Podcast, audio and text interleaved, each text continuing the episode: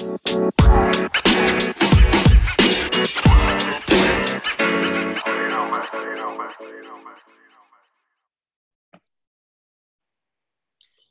to TV Told Me Presents This Is Us. I'm Day. Christine. Georgia. And today we are reviewing episode six, which is Island Girl. Um, but before we start, it's been like a two week hiatus. So, in those two weeks, what have you girls been up to? What have you ladies been up to? Oh, it feels longer than two weeks. I don't know if that's just me. It feels like forever. And I, I noticed myself like, is it back yet? Is it time? Like I was checking the Instagram feed to see like, okay, how many more days? I was really looking forward to this episode. So I've literally just been waiting on This Is Us and just doing normal life stuff. You know what you did that I love that you didn't mention? You went and visited our great aunt, and I love that. So that was good. How was that trip? Was great. Um, I think it really was. You know, because if you think about This Is Us, it does make you notice things in your life more. You know, just certain relationships or what have you. And it was just one of those moments of, you know what, I should go visit my great aunt. And so my family, we jumped in the car and we went. And it was really just a beautiful weekend because it's just like in those small chunks of time where we would just sit in her room talking about old memories, looking through pictures. So it was really nice, but it also just gave me this glimpse into, um, you know, we're all aging you know? And so just like the beauty of relationships and like not taking those relationships for granted for sure. Yeah no that's definitely true. What about you georgia? What did you do during the time off? Um i was have been just busy with my kids especially my oldest. We're preparing for him to go to college.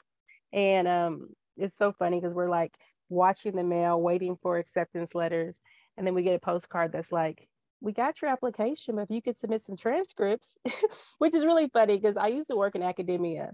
And it's like, it's just like nurses can't be patients. Like when you're actually the one that's trying to get in, it's so funny how you just make just amateur mistakes. So anyway, so we got the transcripts and we're still waiting. And then um, so that was that's that's the process we're in now. And then also um I just binged Love is Blind and it was amazing. Ooh! that's what I forgot. I did that too. So I'm waiting now for the I'm now waiting for the next episode, which is very interesting because um, I usually associate things with numbers. And so they were like, yeah, um, This Is Us is coming back to 22. So I kept thinking, ooh, the 22nd is so far away. And it was so funny because everybody was like, oh, that's a cool day, 222. And I kept thinking, yeah, that's the day This Is Us comes back. That's all I was thinking. I never was like, oh, this is this day only happens once in a hundred years. I was like, oh, okay. I yeah, I think I did not take full advantage of the 222 because people were like taking pictures at 222 in the afternoon. Oh, I know. And I was like, oh, I missed that. And then I was like, I think I'm good. I, I think I'm all right. Um, I probably that never crossed my mind. Wow. Wow. Yeah, I probably should have like been like, oh, let me take a picture or acknowledge that like this is happening. But I was like in the middle of watching and Inventing Anna. Shonda Rhimes never misses. Okay. I heard that was good too. Because I watched that girl in 2020 and I was just like, oh, okay, that's cool. But when I watched the show, I was like, okay, yes, Shonda. And then she used, if you remember Scandal, she used a lot of the actors from Scandal in this mm. show. like, it works. Don't yeah. burn a bridge. Okay. So because I know who she didn't use. Katherine Heigl definitely wasn't yes. in it. Isaiah Washington wasn't even an extra, but uh, everybody else uh, was fully working. I was like, okay, I love it. So it was really good. So inventing Anna, and then and that's the thing too. I'm sure ABC is like, we messed up. Because the only reason she's on Netflix doing this Bridgerton and and inventing Anna and all the other stuff she's going to be doing is because they didn't want to give her extra ticket to Disneyland. Mm. They were like, mm. didn't we give you enough? Honey, she made a whole Thursday night program for you guys, but since you don't want to respect it, she got her money elsewhere. You got to be careful how you treat people. Sure do. That is always true. Yeah, as for me, I have just been kind of hanging out. I've been at the theater like a lot lately, which has been really good. And then I've been just trying to have main character energy, meaning like yes. focus on like next steps and what I want to see. I think I there was like a question that was on um anyway, it was like a thing where someone said if you gave yourself 6 months to go 115% mm. at one thing that you wanted, would you be able to do it? And for me, it's just kind of like, you know, my like health and weight and everything. And just the thought of it is just not scary to me, but it's just like I almost don't want to start it because I'm like, ugh, we've been down this road so many times, and maybe it's five or ten pounds, but then you blah, blah, whatever, and I'm just like, just trying to rev myself up to be like, for six months, I'm gonna go 110% at this and just see where we are. I've done it before, um, where I used to like cook. I mean, I was cooking everything from scratch, even my condiments. So I can do it, but yeah. But anyway, back to This Is Us. Now that we're back, um, super excited to just like be on the phone with all three of you again. I will say the, the crazy one thing, thing is though, sorry to interrupt you. Uh, I know that's Christine's thing, but What? Oh But- my. when you get you know, known for so- something, it kind of sticks. like it's so interesting how we're talking about you know what's going on in our lives and it's like this is us really is us like everything we talked about you know from weight to college to whatever it's like it's happened and this is us like Yeah. it's just it's just crazy how they really do mimic so many people's realities I mean, what have they not covered? I mean, you think about the human experience. What have we not examined? And this is us. That's why I think it's so good. It's like, oh wow. yeah that's true Yeah. Um, it's weird too. I think it's like anything where when when you get something, you always expect it. So I kind of thought since we were coming back that this would be an episode where I cried. I didn't cry. Oh my gosh. And- no. i cried Really? I can't wait to hear what part that was. I'm i excited. did i cried But I also was cleaning like a mad person. Like we were supposed to have an event at the house, and so I was like, um, okay. Of course, I think that's the best part of having things at your house is like you're like people cannot see the day to day. So I literally was Mm. cleaning things that I don't normally clean. Like I got stainless steel cleaner for the refrigerator. I'm polishing it. You know what I mean? All kinds of stuff. So that when people come in, I'll be like, oh yeah, you know, feel free. We just kind of live like whatever. Tuesday night. so I was watching it, but I also was like cleaning like no tomorrow. I think more than I normally clean. So even the dog was like, "What's what's happening here?" I was like, "Listen, we got to be on our best. Like he's groomed and everything." But anyway, it's funny. So this episode was called "The Island Girl Part 2." But if you were to name it yourself, what do you think it would be? Um, I don't know. That's a good one because, you know, I understand it being called the Island Girl Part Two because that was a big piece of it. But I was really taken with Kevin's part of it as well. And I felt like he was kind of left out of the title, even though it was a big part of the episode. So I probably would have called it something about regrets, like regrets that have made us, or something like that. Mm. I think I would have called it like sometimes you have to choose you. Oh, that's a good one. I like that. I would probably call it something like, let's act like this episode's about the island girl. I just, 'cause I'm like, I mean, if you look at how much time was focused on Beth and her story, and to me though, that was a parallel to a lot of a lot of island African American girls, where it's like, oh yeah, th- this space is for you. Well, we got to talk about this and we got to do this, but this is about you. I I don't know. I was actually a little, not a little. I was high key offended because I did not feel like this episode centered Beth's story. Especially if you're gonna name it the Island Girl, you should make it be Oh. about that. Like I feel like it could have really been about her. Like even like her experience coming into Thanksgiving. Like, cause if they would have like showed her and Randall coming into Thanksgiving, we should probably step back, but it's fine. But if they would have showed her and Randall coming into Thanksgiving, then it would still be focused on her. At the pre-Thanksgiving, she wasn't even there. Honey, no. And then also when they were talking about Kevin going to Thanksgiving, she wasn't there. So I was like, why not make it events where she's at if it's gonna be an episode about her? Yeah, I totally agree. I was like, y- yeah, I, I totally think that, sh which is very interesting because Susan, Yes. the actor that portrays um, Beth, she was a co-writer for this episode I and um and it's so interesting they use so many different writers and they give so many of the actors a chance to Yeah. direct and all that kind of stuff because it seems like it's seamless like it's you know like it's the same writer the same story so it's amazing how you can't really tell like oh i can tell they used a new writer like it's just Right. very cohesive but anyways but by her writing it maybe she was trying to you know sometimes when you try to dim your own light like well i don't want to make it all about me Mm. because Well, I I'm like, will what's going on when you write Yeah. an episode of TV, sometimes sometimes you just write a section. So she might have just wrote That's true. The, best, section. section, That's true. and someone else may have been control control of everything else, and they were like, "Oh, she's got the best, so let me focus on the other people instead of also writing about Beth." That's true. Um, And who knows? Maybe she's the opposite. Maybe she's like, I don't want to write about my character. Let me write the Kevin part. And maybe her writing was so phenomenal. They were like, this has to make the episode. Yeah, that's true. And that's a good point. Maybe they are trying to squeeze so much in because it's only so Mhm. many episodes left. I'm not sure, but uh, yeah, they should have rethought that title though. Because I'm like you, Ade. I think it had our expectations so high because we've seen episodes where they really did censor that character and you know their experience with the family, of course. But she just seems so decentered, and I think maybe it really triggered me as a black woman because I'm like, that is how sometimes it goes, you know. And Oh, and I think some of those um um some of those pieces came out in the episode too. I also think I would have been more emotionally connected to the episode if it would have just focused on Beth.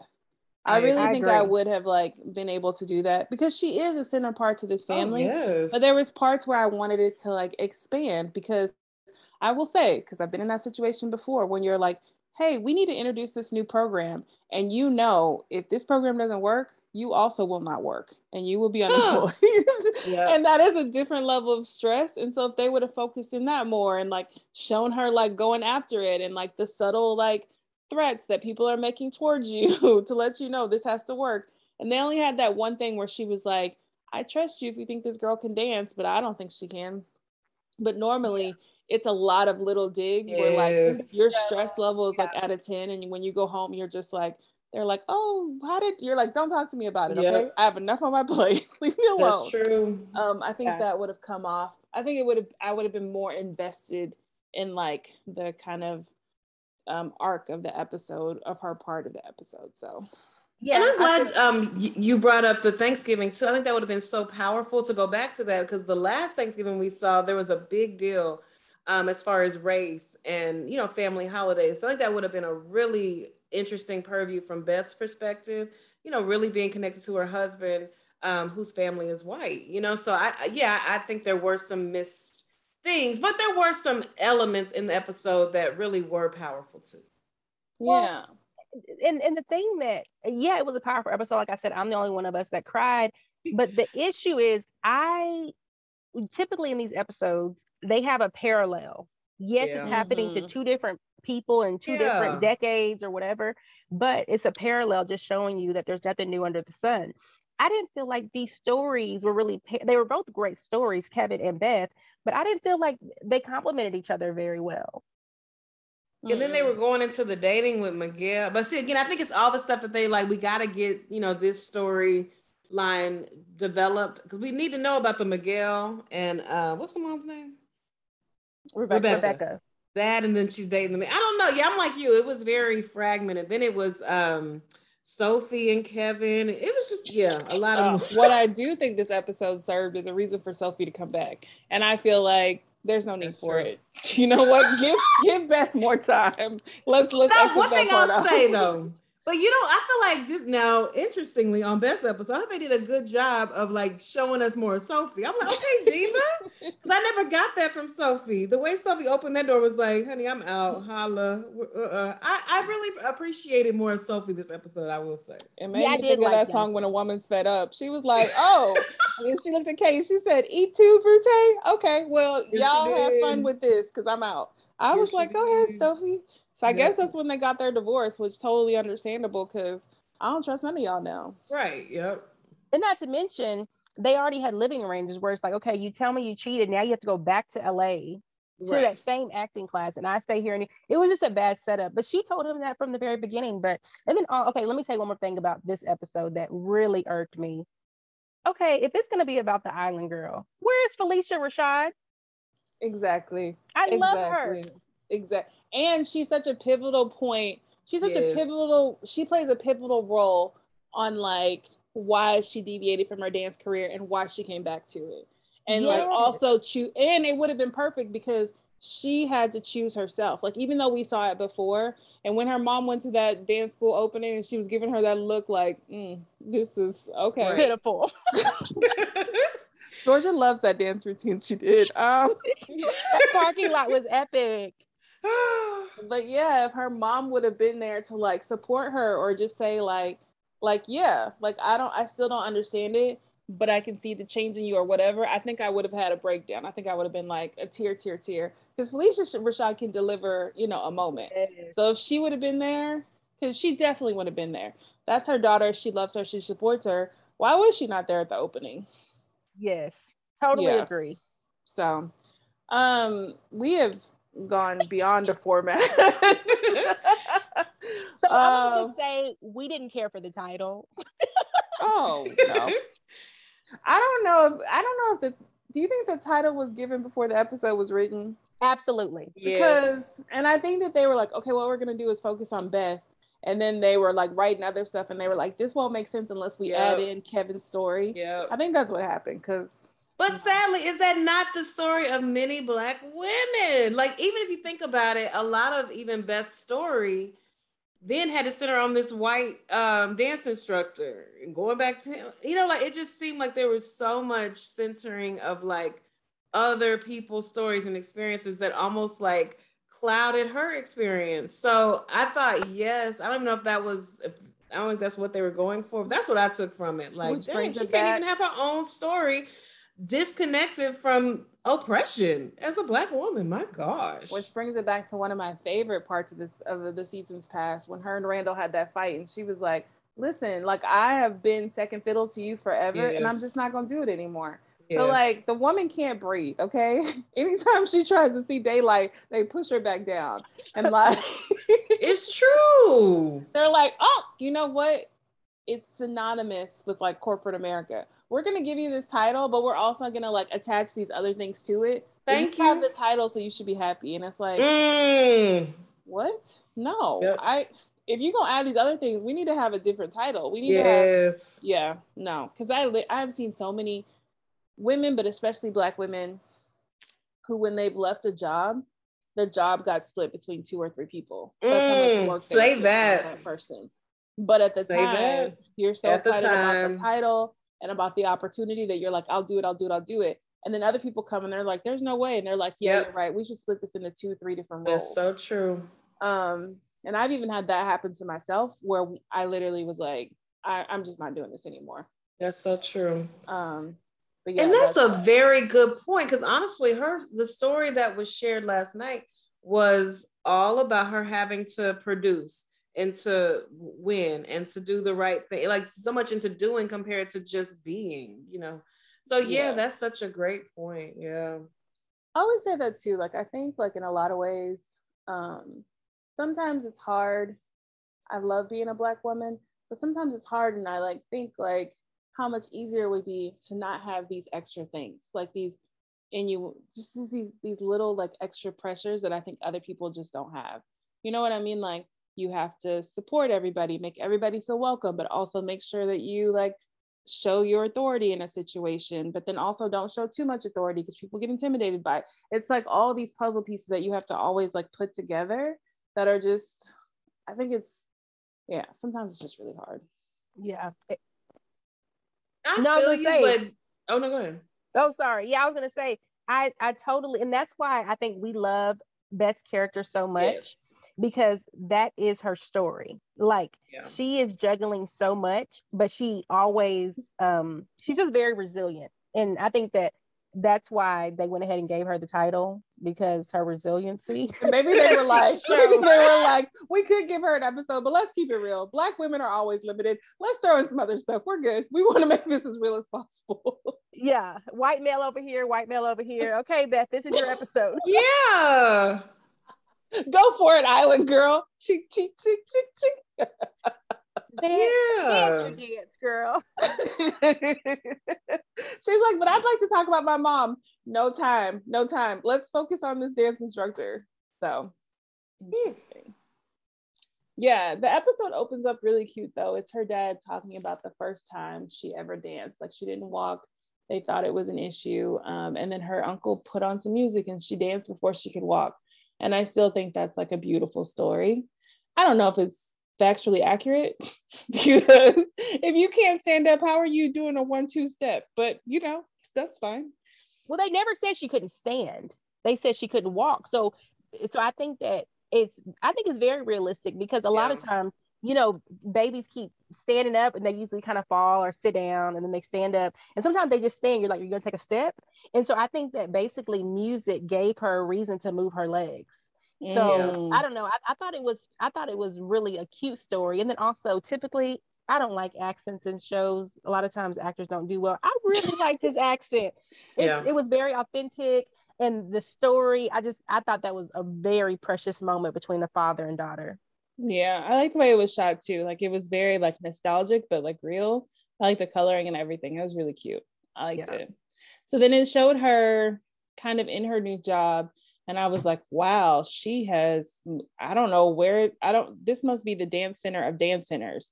There was a, she, the lady said, I can get you a map. They had classes going like round the clock, people moving around. I was like, this is, wow, I don't know what they're doing here, but it is a lot. So she is at the epitome of like ballet, wherever she is. So that's amazing, but also really stressful because she's been away from actual dance for quite some time beyond owning her own studio for maybe what, like two years? Yeah, it was short. So that's a sharp turn to all of a sudden be around people whose lives have probably been about dance, you know, for 20, 30 years um, to go and like be in a program like that. So for her, it's probably overwhelming as well because she feels like she has to prove herself. Yeah, and to me, I thought that they got the context of time that we're in right now so great because I feel like right now there's so many companies and agencies that are like, you know, this post 2020, like we haven't actually done anything with diversity inclusivity. Let's find someone. Okay, here you are. Here's your new job, and this is what we expect from you. Like I just, I think that's just such a theme right now. Um, so I thought that that was realistic for sure. Yeah, and that's why I said that, like, you know, this is really stressful for her too because um, I know people who you know, took jobs in 2020 in diversity and inclusivity that have left them because mm-hmm. it wasn't a real job, mm-hmm. meaning people said that's what they wanted. And when the programs were presented, they were like, oh, yeah, that sounds amazing. But when it comes to implementation, yeah. all of a sudden it's like nothing. And that's like real work. I think sometimes in corporate, they don't see it as real work, um, but it's real work. And so it just, it gets very frustrating when the implementation part isn't there.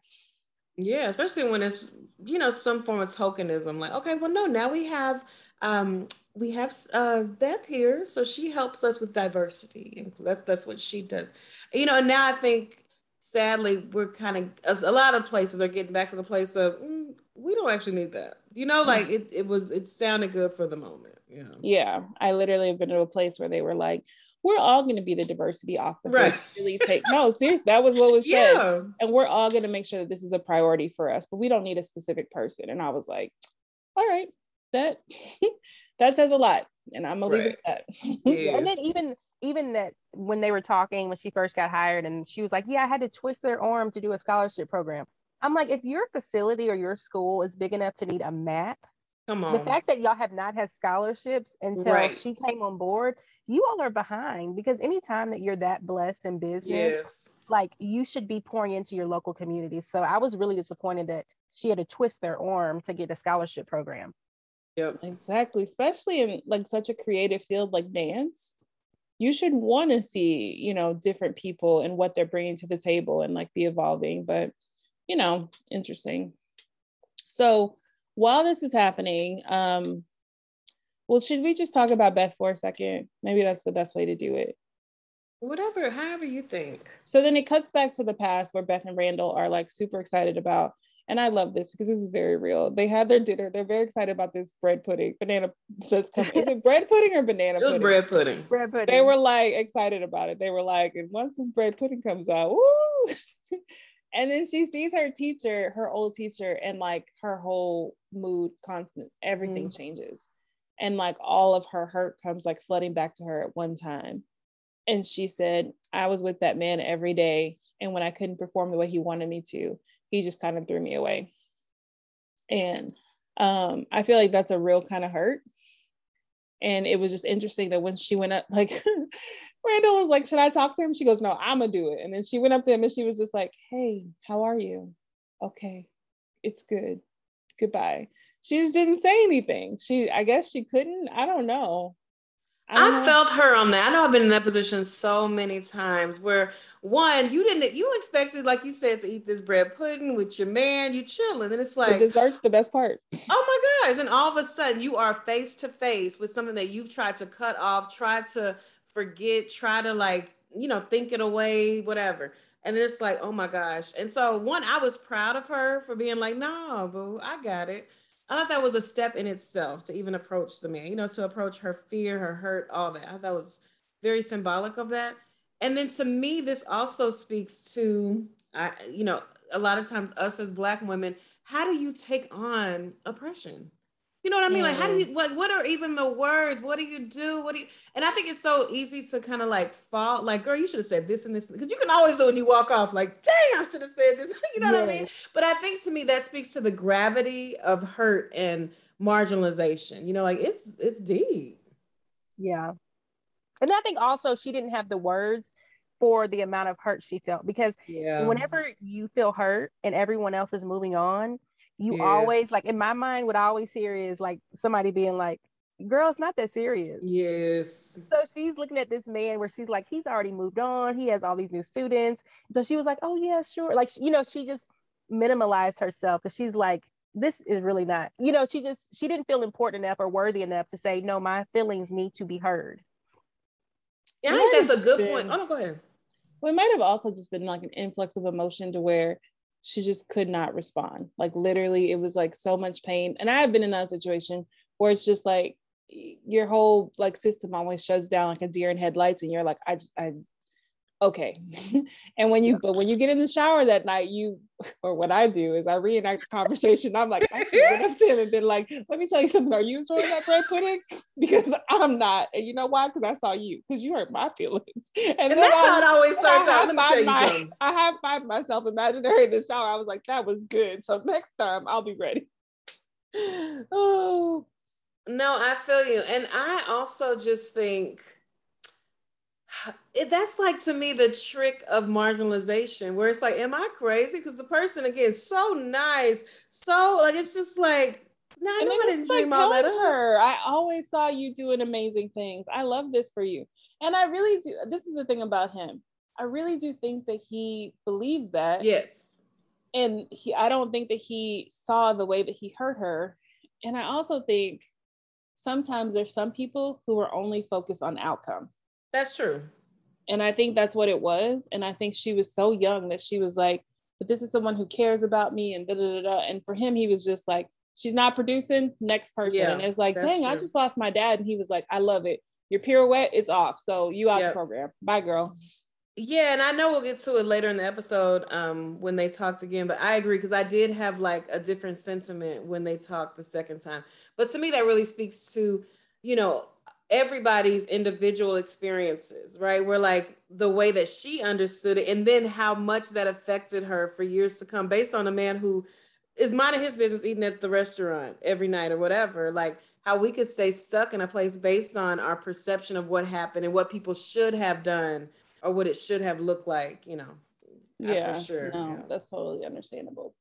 Um, so so then she leaves. I'm sure she goes with Randall and is just like, what she should have done or whatever. And then it shows in the future where she meets a student named Stacy, present day. And Stacy, you know, is so excited to come in. It's so beautiful. She's so excited to come into the program. Her dad is kind of like, okay, this is what she wants to do, but let's go with it. And you know, everybody is letting Stacy, letting Beth know at every turn that Stacy's just not up to speed. She's just not there. But Beth is like, I have faith in her. And then the night of the showcase, Stacy's practicing beforehand, she's just not getting her turns. And she asked, you know, why did you even pick me? And I think that that question was so impactful because now they had similar lines, and I would have loved if they would have did a backstory on Stacy instead yeah. of Kevin, because Beth's question throughout the episode was like, "Why didn't you pick me?" Because I could have been a dancer, and Stacy's question was, "Why did you pick me?" Because sometimes the pressures feel exactly the same. Um, so I, I really felt for Stacy in that moment. Yeah, and that was a that was a nice moment too because I felt like you know, she just came in and gave her a little tip. And even she was apologizing, like, I'm sorry, I'm still here. But I just thought that, like, at that moment, I thought that Beth did a really good job of letting her know, like, like she told them at the beginning, you all are supposed to be here, yeah. like, take up space. Like, you know, I've been there. Like, I thought she was just very encouraging without being overbearing, you know? Mm-hmm. Yeah, I agree. And um, for me, I think that what was also illustrated was the gravity of that um, oppression or being left out for so long because she knew there was a need to speak into them that way because that means that even though they were there there were questions for them because it's like well we know why we know a part of why we're here is because the scholarship and there that's a lot of pressure to carry so for beth let's say in the past she felt like i was marginalized or left out because of my race but then that there's also this gravity that I'm possibly here because of my race and being given a shot for equity. And that that's that's a lot of pressure both ways for sure. Oh, most definitely. I think especially when you especially when you're a marginalized person, you feel like one, especially when you're not up to this, you're not up to you already know that you don't meet the standard, yep. right? And that you are working up towards that and you have a lot of faith in yourself. But at the same time, you are looking at people who are not only meeting but exceeding, and you're just like, can I get up there? Am I supposed to get up there? Like, like, am I just here because? So there's like so many questions, and I think the good thing is if you have a really good mentor, you realize that you're bringing things to the table that these people could never. Um, and that's what's more important. And like the things that you're wrestling with or paying attention to are pretty minor things in yeah. the overall in overall what what you're bringing to the actual community or group or whatever but when you're young, it's hard to see that because everybody's pointing out and there's a spotlight on you because of color. Yeah. So yeah. Well said, Ade. Can you say that line again? That was like straight out of a movie. I can't because I don't remember it. you know exactly what the line. You know what the line was. Please, please say it for me because I love it. You're bringing stuff to the table that they could never. They could never. They could never. you know what? Let me just say this, okay? I love my university. I really do. I went to A&M. I thought it was a really good university. But more than 10 times, and this is not even an, an under exaggeration, I was told like, oh, they had a diversity quota that they had to meet. Oh, you got into the science program? That's interesting. I think there wasn't enough girls here. But when people say it, it's so flippant. Yeah. But it also is just like, wait a minute. Wait and a then minute. some of these other people let me just say this, ended up being business majors or agri majors because they couldn't get through the biology program. But guess who did? Your girl. Okay. So on, let them know. Let them know. let them know. So in the beginning, they're like questioning, oh, she's there because, because, you know she's a woman or she's a minority or all of these things. But whatever I had pulled me through, and it wasn't because let me just say, in the world of science, they really don't care. I mean, in most academia, oh, but yeah. definitely in science, they really don't care. It's like, did you pass or did you not pass? and everybody, I don't care what you're, I don't care if you're a doctor, a physicist, or whatever, everybody's looking for that curve, okay? because nobody's True. just getting through organic chemistry with straight A's. It's just not happening. Right. Um, but it's just like there's something there with some people where they're able to push through and some people can't. But in the beginning, they're like, oh, it's because da da da da. And it's like, actually, no, there's something else that's there that like pushed me through to graduation where some people didn't make it. A lot of people didn't. I think people, I think, I think my beginning science class had like 250 people. And I think in the end, my classes had maybe like 30 people in them. I believe it. Mm-hmm. So yeah. So there's just like this additional pressure and people always like making little like snide remarks and stuff yeah. like that. Yeah. So I don't know how I got there. I guess it was just an impression that was just sitting in there. oh no, but I think that's so real and fits um, great right there because I can remember giving a presentation at a professional conference, and this uh, man who was white stands up and says, you know, I just think my struggle is knowing that you're a professor and got the job because you're an affirmative action hire. And so now, you know, white men, we're not able to get jobs because of these affirmative action. Yeah. So just, it's real, you know, when really there is this assumption that you are only there, not because you're capable or qualified, not because there literally was hundreds of years where we could not even apply for these jobs or be considered, but now all of a sudden the tables have turned. You know, like that's really the perception. Not oh, so, no, the tables have turned, but just the fact that like the table has and it has not leveled off, but it's given me like an inch to just get my head above there. And you're like, why are, why is even your head peeking exactly. above? It's just like very annoying because it's also like, how do I know that you're qualified to be here, sir? How do exactly. I know that you weren't looking at somebody else's case notes? Exactly. And, and, let me just clarify, I didn't mean the tables have turned as far as equity, like us having more chances. I meant as far as perceptions, this idea that now we're the ones that are not allowing people to even get a chance to be hired. When we know even statistically it's just not the case. And the thing about it is, I truly feel that nepotism is used far more than affirmative action. Oh my god, oh yeah. my gosh, for sure. So therefore, if anyone comes at me with that, they have met the wrong one. that is true.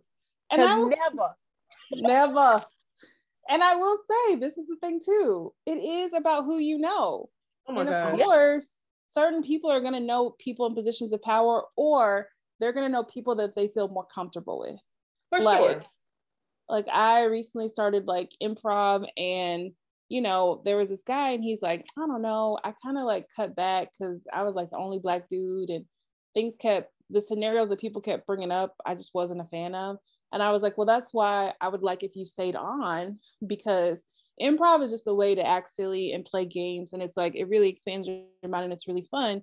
But I think, you know, people sometimes their automatic go to for Black people or minority characters really comes out because you don't have time to think about it.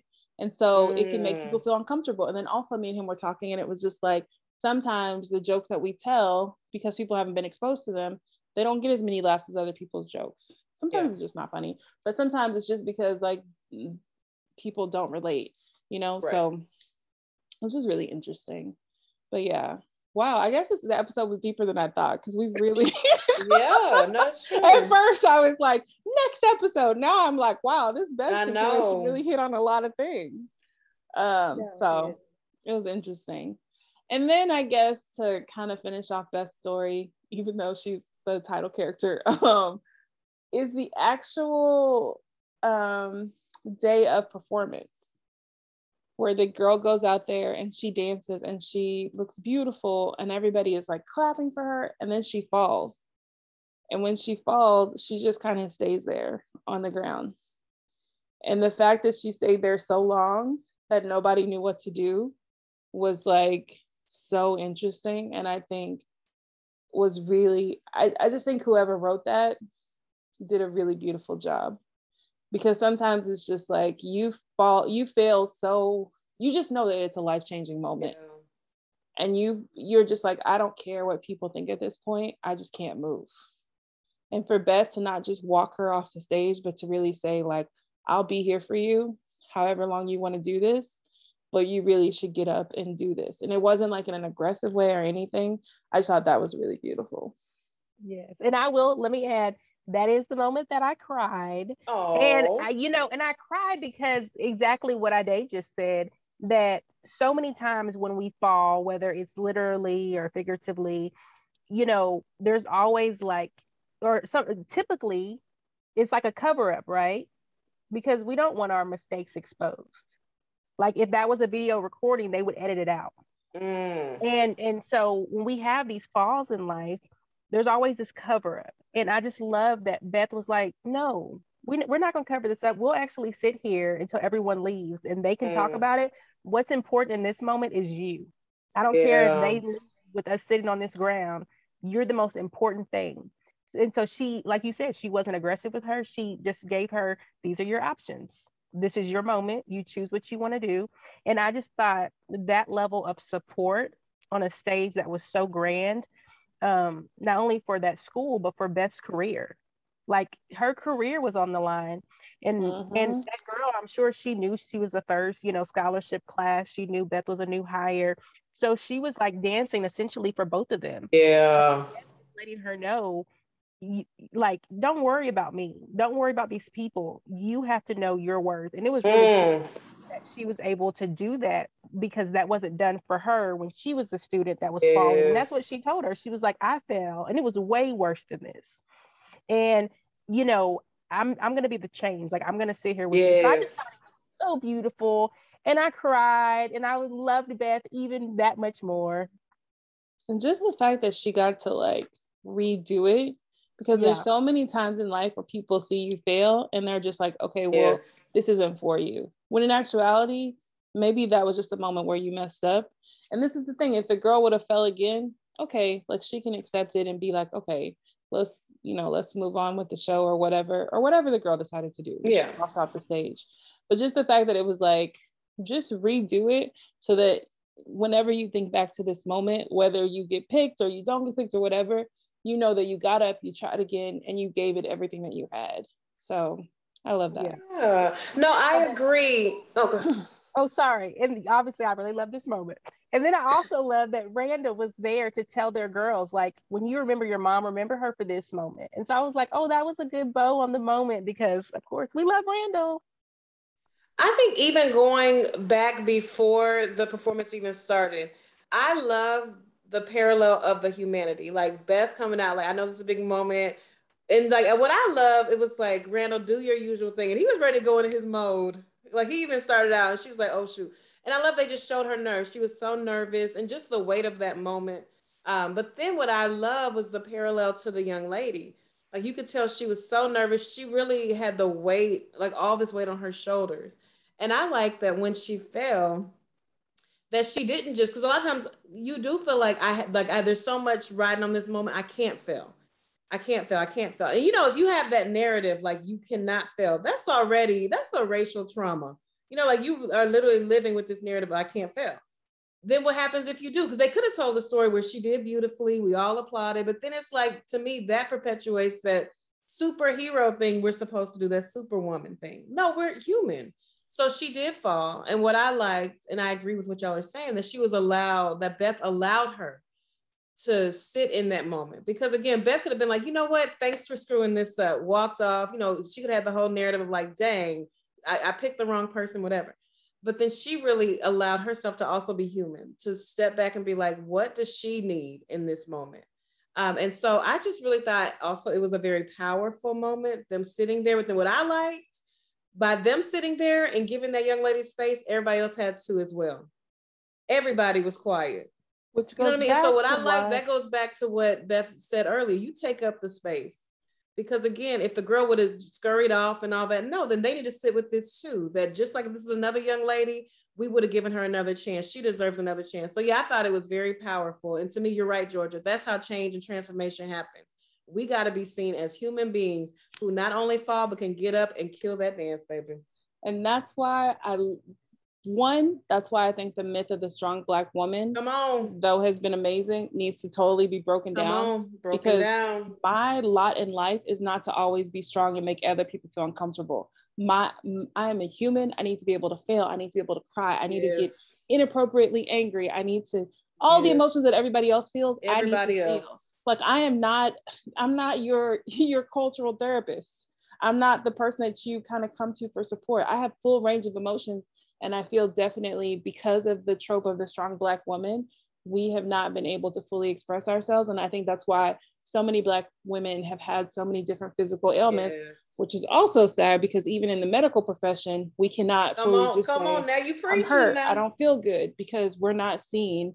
And I, I mean, I think, I think that's if you've real. ever gone to a doctor, especially if it's for any type of pain or any situation, they don't treat you the way that they would treat other people. And you can tell when you're in the room. And there's been some doctors that I've had to walk away from because I'm like, I don't know if you're listening to me. So I'm just going to leave you where you are because this is ridiculous. And I think the other thing is it goes back to our first part of the conversation why diversity and inclusion matters. Because when you're younger, you're new in a profession, you need someone in a more senior level position to say, it's okay, you can still get through this. Yes, you've messed up, but you can still get through this. But if you're the only one and the spotlight's on you and you mess up, and there's nobody that looks like you or is helping you or giving you that moment, it's hard to take the moment for yourself when your face is on the ground. So I think that's why when people are like, um, you know, why do we need a diversity inclusion person? Because if you want to have a diverse company, you can't just have employees at the lower level and be on. like, oh, That's we're a diverse true. organization. You also have to have it in the senior management. Yes, you, you also have to have it at the head of your company. Like I have to see that you're actually like like building up next level of people. And not just because they're women or minorities or anything, but because you actually want to see like people supported and all the things that you put in your mission statements. Yes. I got on my soapbox, but we're good. honey, we could end the podcast right there. That honey, that's it. So yeah, I want to send this into every corporate office. no, I guess I think about it too because when the diversity stuff came up, everybody was like, "You should try to do that." That job was extremely hard, and you have to deal with a lot of people smiling and then being like, "Come on, well, your work is not of relevance." Yes. And I just cannot deal with that because when I do work, I want to see it represented, valued. Yes. Yeah, mm-hmm. definitely. Okay. Anything else about Beth or Randall or? Um, well, well, are we gonna run it all the way through with Beth? Yeah, I think we should just go all the way through. Yeah, because it's just that one, like just um her last piece of the episode where, because first I'm like, who is she googling? And so she, because I didn't know, I, I, was like, is that the dance studio that she works at right now? I was just confused. But she Googles um, the same former instructor that she ran into at the restaurant um, from her youth. And he answers, it's like late at night. And so at first, I'm like, well, what is this conversation going to be? Because she's just sharing, like pouring her heart out. Honestly, said everything that it sounded like she wanted, she wished she could have said when she saw him in the restaurant. This is years later. To me, that spoke to how deep, you know, these hurts can go. Like it can literally affect so many decades of your life, you know? So she's catching him up on her current job, that she's married, this and this. But as she starts talking to him, you could almost hear the parallel as if, as if it's an intimate relationship. Like she was like, you know, you were everything to me, and I really needed things from you, and on and on. What I did appreciate about him, though, he was listening because mm-hmm. it wasn't like he got scared or like, oh no, I'm not going to do this with you and hang up. He did listen, and I think that spoke to how does healing really happen, right? And so, what I liked about that moment was the man once he heard her and say things like, My father died, is like you didn't even care. He was very clear on his position. He said, Well, my position was about technique. And so to me, that was one of those moments like sometimes we could put too much on a person or a moment. And you got to know your role. And I did like that because it's like true. If you think about a ballet instructor, oftentimes what I think of somebody that is harsh because they got to get this exact technique right. Um, but I think it also showed like her being freed you know, like not by him, but like of these narratives that had been created or constructed um, where she was able to be like, no, I'm going to live in the fullness of me. So I just, I, I did like that moment in that exchange between them. Yeah, I think it speaks to the point too of where sometimes it's really hard because you, when someone gives you a no, sometimes you're like, I don't know what that no was for. I don't know if it was based on me, my personality, my actual work, my whatever. Um, and so because you don't know, it just always runs in your head um, until, and yeah. So I, I just think she was able to like release a lot of the other reasons because sometimes people are just who they are. I mean, this man is a dance instructor. I think she called him at maybe 10 o'clock at night. He was right. still working. Okay. Yep. This is somebody who just cares about yep. dancers and their form and like getting them to the next level. And he cares about it so much that in the middle of the night, he's still there, like doing the paperwork yeah. or whatever. Um, so it just shows like he's not, when it comes, he's not the person that you go to for emotions. Not. Yeah. But That's you know true. what that, now that I'm thinking of as you say that, I think that also speaks to her family dynamic where they weren't an emotional affair. They weren't talking about what was really going on. And so she may have created this unhealthy dynamic or expectations of, of this man. Like she may have projected all that onto him, like, this is almost like a father. Like she said, you were almost a God to me. Um, and so I think that really also speaks to in our youth, like, think like these dynamics that can be very dysfunctional and healthy that are set up. mm-hmm. um, for us. And that's a lot to deconstruct as you get older. Yeah, no, definitely. Yeah, because I mean, if you think about it, like if you have something like dance, if you do it well, the person, of course, is going to praise you and then probably yeah. put you in front of the class and be like, let's see how this person does it or whatever. I can see, I can tell you as someone who did dance for a while and was always on row three, never highlighted, never highlighted, always in the back. That's okay. Um, but is it? It's okay. Um, they said it was because of your height. Yes. No, they didn't say it's because of my height. They they they pretty much um they pretty much let me know like uh the steps not not you. Row three like, material. Yeah, and you know what? Now I celebrate that I was row three material. Yes. Because I easily could have been like, I'm just not getting it. Let me quit. Instead, I had my roof is on fire hoop and was swirling with everybody else. Yes. Um, but yeah, but I mean, definitely in dance classes, when somebody's doing it well, they always like highlight that person. That's true. So then that builds your confidence, your ego, all of these things. And so for all of a sudden, for him to be like, nope, you're not getting it. I got to move to somebody else. I could see how that would like kind of cut her down and like, you know, really hurt her on a whole different level. Yeah. yeah. And I mean, also think about how many years it's been. Mm-hmm. So I'm guessing since he was there, he answered the phone. I'm guessing this is his studio. And so you have to think like like he's still answering the phone like he's still right there like he has not like she went off and got a whole family had multiple careers and so to me that right there just shows you and then you and then fast forward to her where she has this wonderful wall of all of these soloists that she's had yeah. and you know it just i don't know to me it just kind of showed that maybe he could have had more success if he True. cared about his dancers as a whole as their get their ability. And so, because I was just like, okay, you're still answering the phone 30 years later. And then um, also, her dancer had to feel so special because even though she had fallen, you know, she made a wall of her soloist, and that girl's picture had to stay on the wall at least for months, maybe a year, just her picture all by itself. And so I'm sure every time she walked into her dancer's office, like, I mean, into her instructor's office, she felt so loved. And I think that love is what made the difference to how we were able to end Beth's portion with her getting, um, you know, a soloist and a big ballet company. Yes. With the note that said, I can and I did. I thought that was, note was, oh my gosh. So it beautiful. was better than anything else she could have yes. written. Yes. Yeah, no, that was beautiful. And yeah. I, I mean, I just think that that really speaks to the power of like mentors too. Um, there's been so, I mean, um, I'm gonna go ahead and I'm going to say a quote because let me tell you what my sisters love to do. They love to, uh, to quote obscure parts of movies, and I'll be like, I don't know. And they'll be like, How do you not know? You got to know. Yes. Um, but nobody, nobody makes it in this world alone. What is that from? Oh my gosh, it's on the tip of my tongue. What? Poetic justice. What part though? It's her poem. Mm-mm-mm. You're oh the main God. one who's always like, "How do you not know this?" Well, you yes, didn't know today. You know what Georgia. I'm gonna say? Your your your inflection was in the wrong places. Oh my god, this oh, is so you sad. know what? I love it. Can you can you please put the right inflection? I'm ready. Even... Go ahead, Maya Angelou Jr. Let's do it. Right.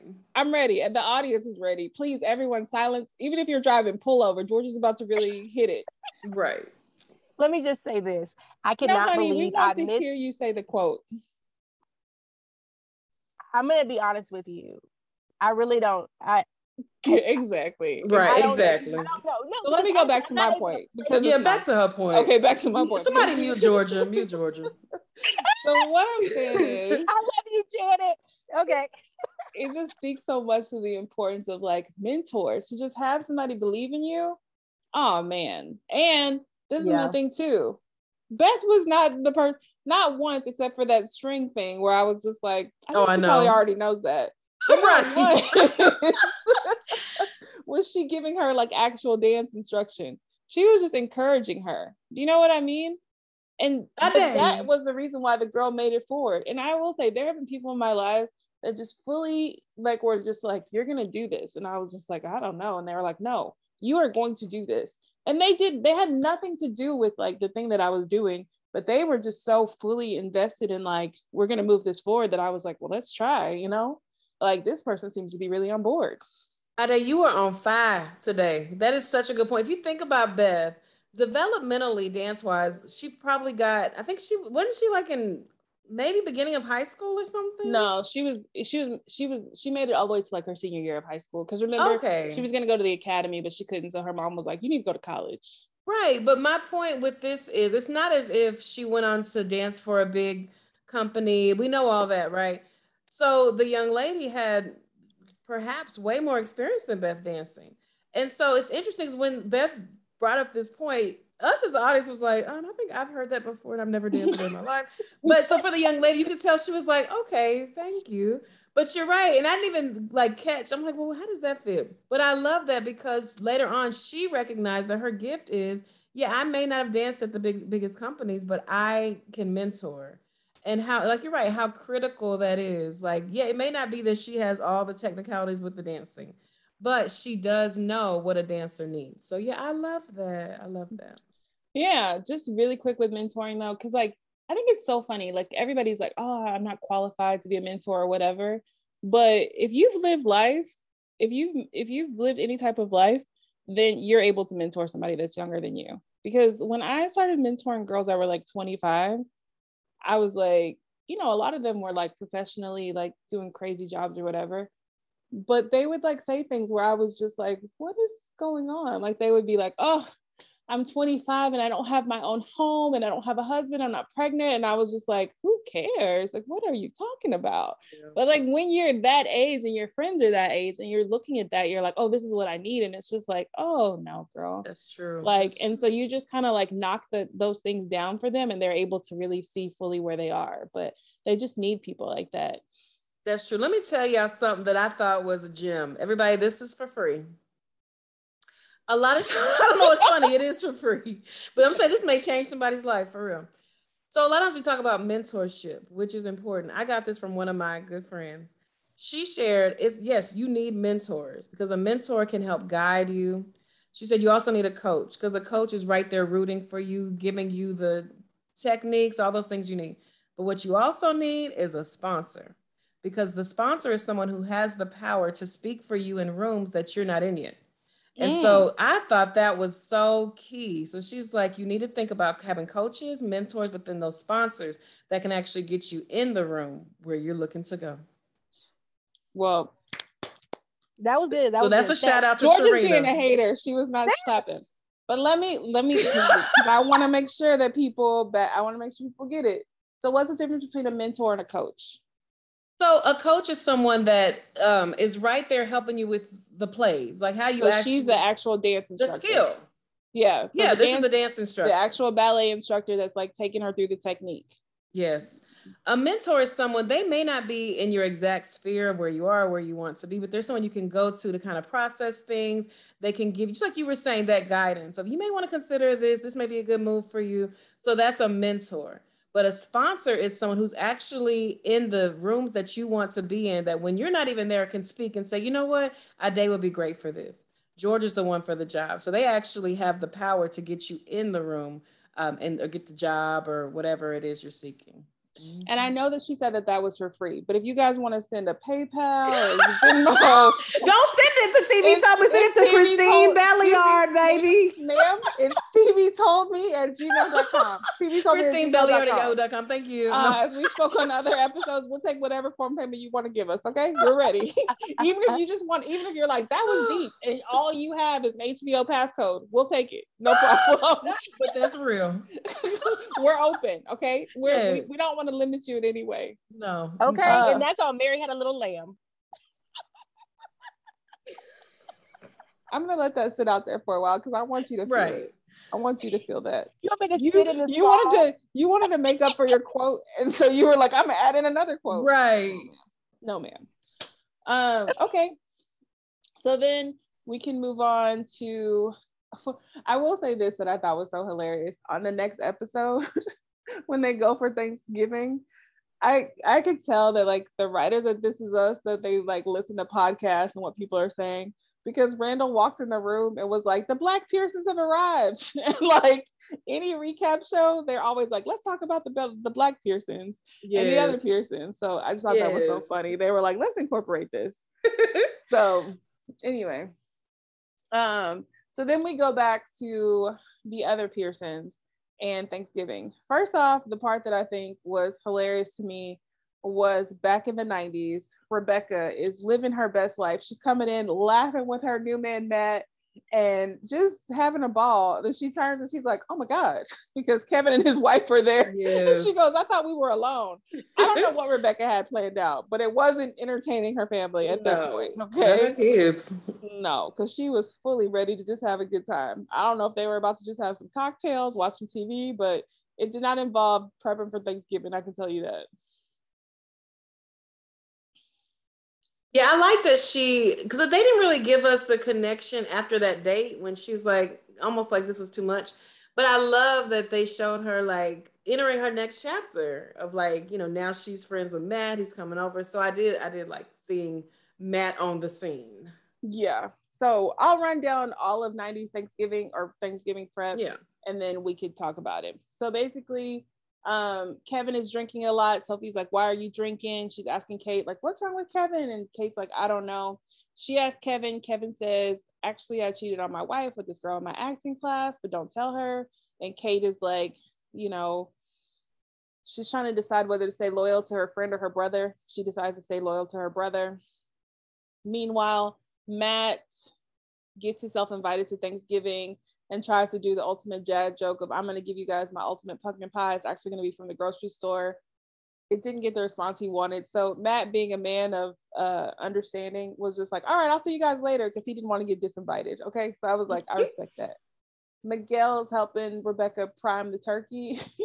um, and he automatically recognizes that maybe he has feelings for Matt because he, I mean, for Rebecca, because he automatically disses Matt and it's just like the way he invited himself to Thanksgiving. Yes, he mm. did.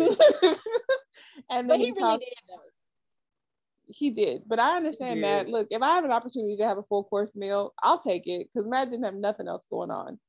Um, and then Rebecca was like, I mean, then Miguel was like, "Oh, you know what? Since you're bringing Matt, I'm gonna bring my girl." And yes, she was he like, did. "You mean the girl that you broke up with?" He was like, "Well, you know what? She's back, so it's fine."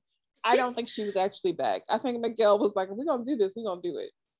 Um, and then Sophie finds out, she finally asks Kevin, like, why are you drinking so much? What's wrong? And he finally tells her that he cheated on her. And instead of just leaving it at that, he goes, and that's and Kate knew too. Great. So now Sophie looks at Kate, looks at Kevin, and was like, Y'all are all trash. And she gives them the ultimate peace out and she leaves. So, what did you guys think about 90s Thanksgiving era Pearsons. Thanksgiving prep Pearsons. Did you have any thoughts on them? Um, I liked that um that Rebecca and Miguel solidified we are best friends. I thought that yeah. was a cute a cute mm-hmm. moment. Um, so I, I do like how they're taking us through the development of how yeah. they got there because we've all been wondering for six seasons, five seasons now, um, about how did this take place. So I like that development of that. And then um and then also, I love let, that Miguel let her know you will not be the only one with the date. I'm your best friend, but I'm also talking to some folks too on the side. So I thought I'm, I'm actually a hot commodity at Yes. yes. People, want wait. me. I cannot wait because it's going to be so evident when they're all at the table. Yes. Like, I'm sure they're going to be like, you know what, should we leave? Um, which, which Rebecca's man deserves that because do not be with somebody's family and say, "Well, I guess I'm going to have a TV dinner." Yes, he did. I like, know. How much more? I was with Miguel. That was not a diss. That was the truth. You did not invite him. He clambered his way his way into the table. But um, so I like that whole dynamic for the seasoned individuals. Um, and then as far as Kevin, well, I guess I don't know. As far as Kevin, that's just a lot. We have to just we have to break Kevin down all the way. But you know, what I will say was most um, helpful for me with this um, storyline uh, on Tuesday was now I get why um, Kate was so anxious and upset about Kevin and what's the Madison. Madison. Madison. Yes. now it made so I'm like, well, Kate, dang, because I we were all well, at least I was thinking she should be so excited. This is her best friend. This is her brother. They're all so close. It's gonna be great. Um, or she's so close to both of them. But now I think at least that helped connect that dot. Um, because I had no clue that Kate and Sophie were even friends. They never looked at each other like to me a whole lot. Um, so yeah, I thought that was a good piece to the puzzle for me. Um, yeah, so as far as the Miguel, I do appreciate this I personally just wish we would have seen this later, but I'm thinking something traumatic is going to happen regarding Miguel. I think this is why they're like almost getting us more connected to Miguel right now. That's no, you know, in the future, Miguel's not there. Well, we have I'm not seen him yet. He has not arrived at the home. And so who knows? Um, but I will say the one thing that I do like is I like that it didn't just go from Jack to Miguel. I yeah. like that Rebecca, you know, tried dating, went out for a couple people because she did, you know, when she went to visit Kevin, you know, she tried to like talk to his teacher or his teacher tried to talk to her. Let me say it correctly. And now she has this Matt guy. So it wasn't just like Miguel was helping her around the house and then bam, her and Miguel are married. Like there was, you know, she kind of explored some different things. Um, and her and Miguel got to grow their friendship and all of that separately. So I do appreciate that. I agree. Yeah.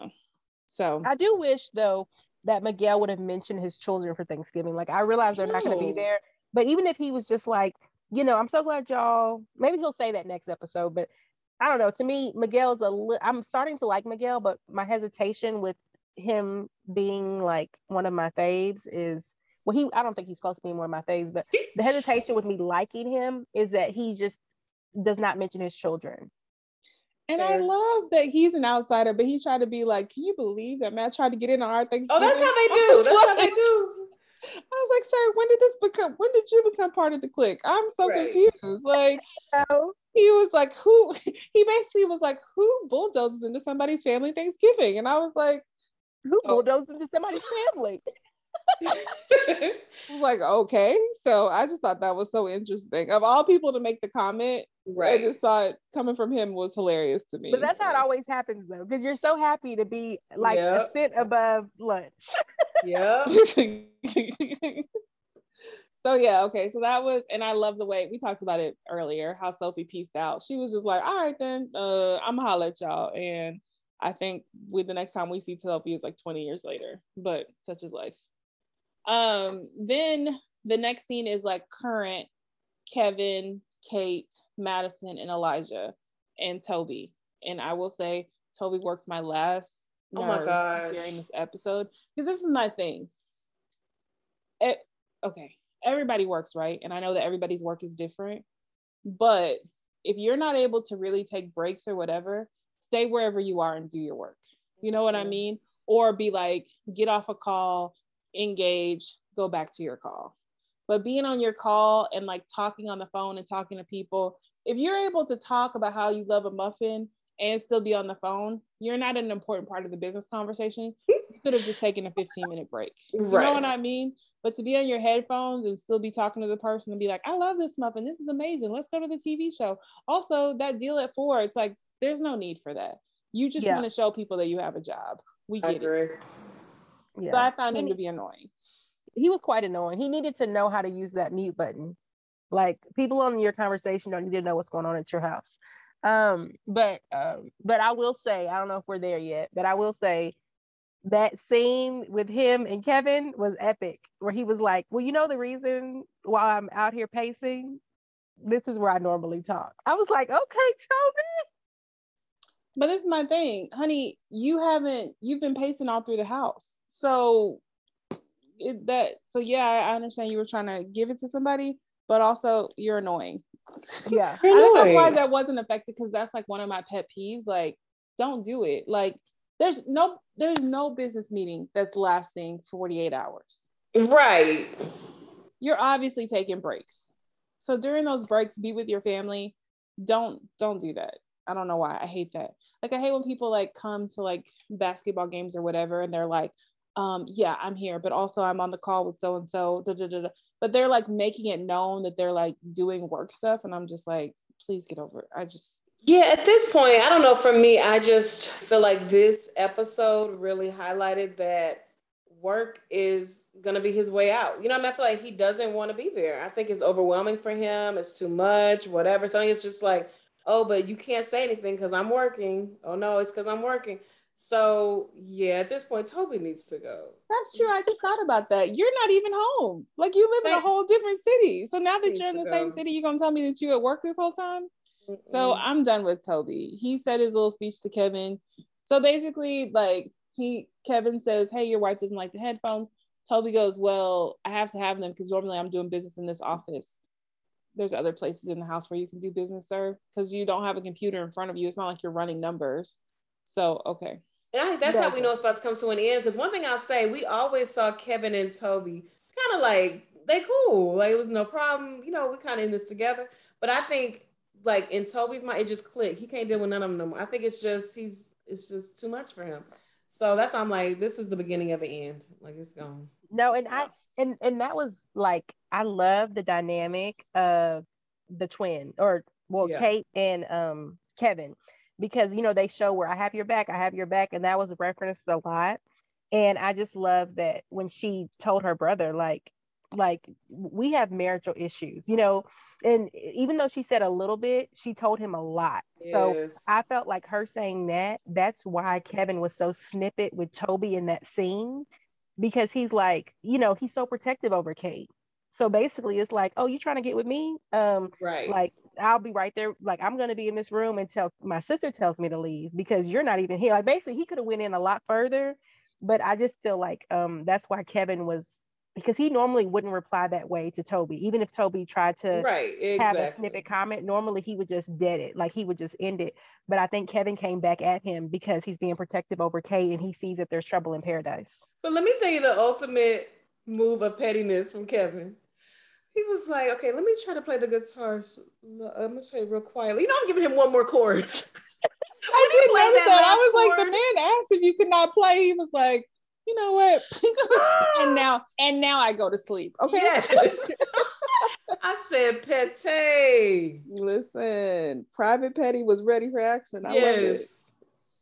Um, so the the main thing with Kevin in this episode was just him him being like i'm okay when he's not okay like he's like you know what guys this is so cool let's so basically it's madison kate elijah and kevin and toby in the background whatever all having breakfast together and kevin's like we should do this all the time because this is comfortable we're all having a good time right are you having a good time i'm having a good time we're all having a good time and everybody's like okay and then he's planning for Thanksgiving. They're all going to the taping of the Manny. Um, and Madison has to let him know, like, actually, I don't want to go to your cabin for Thanksgiving. I want to stay here. Um, and him like having to process that. So the breakfast part was interesting. First, I really wanted to taste Elijah's muffin because I was like, everybody right. keeps saying how good it is. I mean, can y'all put a recipe up or something? I really right. just wanted to have. I don't like on TV when they describe food because I'm like, where can I get it? where can I have? I want to be a part of what y'all are doing. and I wanted to know what made this muffin so good. Because the one thing that everybody agreed on was that these muffins were amazing. Um, and then they had red velvet waffles. This breakfast was amazing though, because everything they were saying, I was like, ooh. Uh, but red velvet waffles, I've never had that. That sounds good. Um, but I love the fact that in the past, Kate put Kevin above her friend but in current situation she really thinks about it and sees where her brother could be in the wrong and puts um, what she thinks is best there so madison tells kevin basically i don't want to go i love elijah too because he they, they go what are you doing for thanksgiving he goes i'm hanging out with my family so he never says oh me and madison he just says Mm-mm. i'm hanging out with my family like i guess they'll let you know later but uh, right Mm, I'm not gonna get into that. But anyway, um, some so Madison breaks down that she's not gonna go. Kevin gets upset, and he does the. Oh, he was very petty during this episode. He was like, "Why would you take my kids on Thanksgiving when you know this could be my mom's last Thanksgiving?" Oh, I know. There was no need for that. That was a that was an unnecessary blow. But I love that she still stood her ground. She's like, "I know what's happening with your family."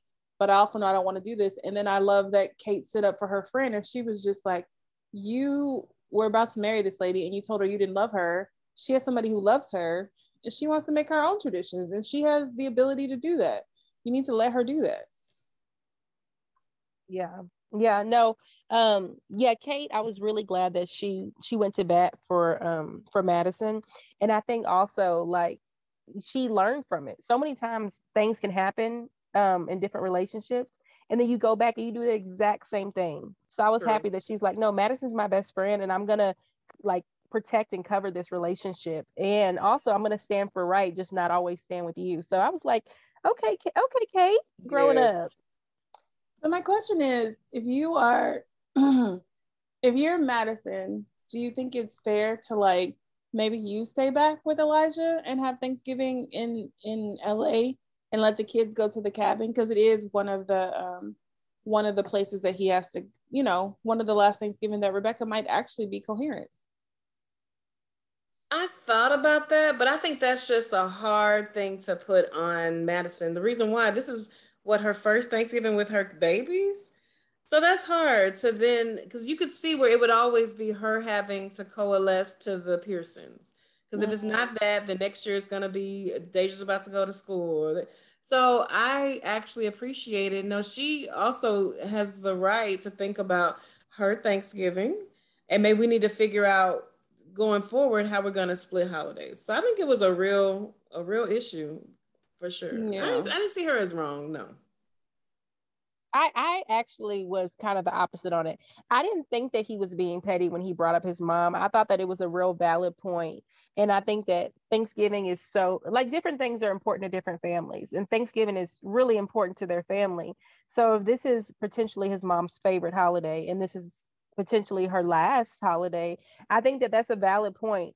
So I I I felt him on it, and honestly, I didn't even see Madison's point of view until Kate broke it down for me and Kevin. Yeah.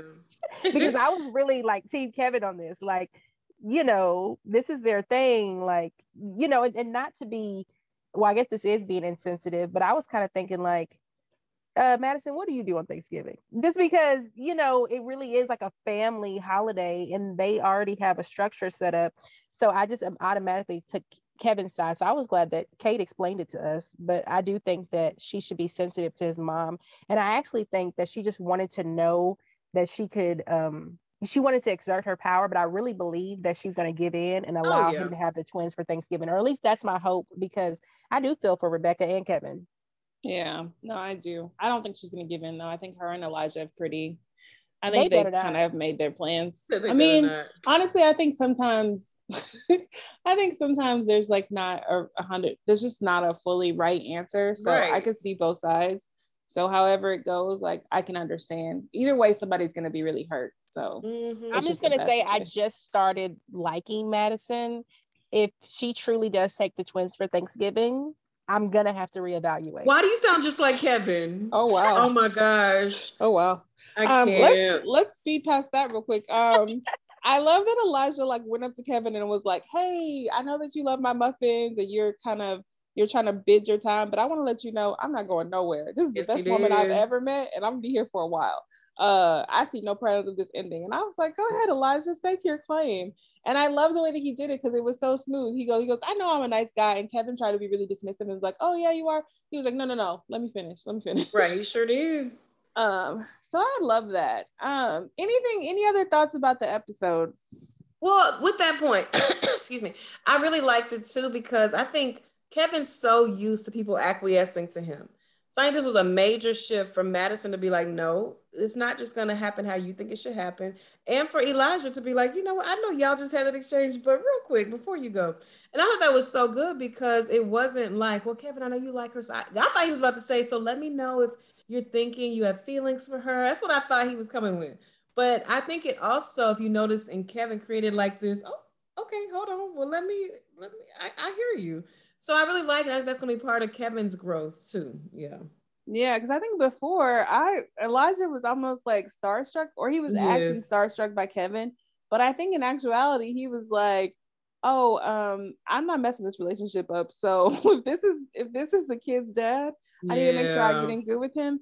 So now I'm trying. Now I'm seeing how much Elijah really likes Madison. Yes. That he's like holding back certain emotions so that he can be like anything to make her comfortable, which I appreciate. Yeah. So yeah. Well, I don't know. I'm still kind of on the fence about her boyfriend because the thing about Elijah, I felt like he did the same thing that Rebecca's man did with the TV dinner. He invited himself to the live studio taping. Madison had no intention of going. Like even when he was like, "Oh yeah, I'm gonna go," it was like, I understand that we need to co-parent with him, but yeah. I don't need you taking the lead on us being together.